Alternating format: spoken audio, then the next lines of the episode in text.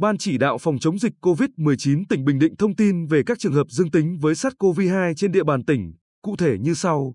Bệnh nhân 62.930 là người thường trú tại Cát Tường, Phu Cát, Bình Định, đi từ thành phố Hồ Chí Minh lúc 17 giờ 10 phút ngày 17 tháng 7 năm 2021 về địa phương lúc 10 giờ 30 phút ngày 18 tháng 7 năm 2021 được lấy mẫu xét nghiệm bằng test nhanh kháng nguyên SARS-CoV-2 có kết quả dương tính nên chuyển cách ly tạm thời tại Trung tâm Y tế huyện Phù Cát để lấy mẫu xét nghiệm.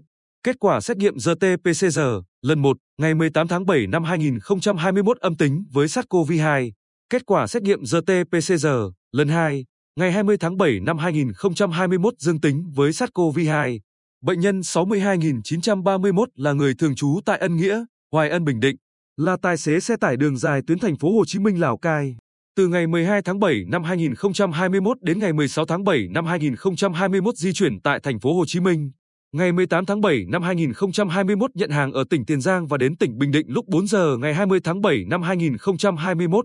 Tại chốt kiểm soát y tế quốc lộ một đồng quy nhân sông cầu được lấy mẫu xét nghiệm bằng test nhanh kháng nguyên SARS-CoV. V2 có kết quả dương tính nên chuyển cách ly tạm thời tại phòng khám đa khoa khu vực số 4 để lấy mẫu xét nghiệm. Kết quả xét nghiệm RT-PCR ngày 20 tháng 7 năm 2021 dương tính với SARS-CoV-2. Các bệnh nhân đang được cách ly điều trị tại Bệnh viện Y học cổ truyền phục hồi chức năng, cơ sở 1. Trước đó vào ngày 18 tháng 7 năm 2021, các khu vực, địa điểm nguy cơ COVID-19 liên quan tới bệnh nhân 62.930 đã được khoanh vùng, phun khử khuẩn.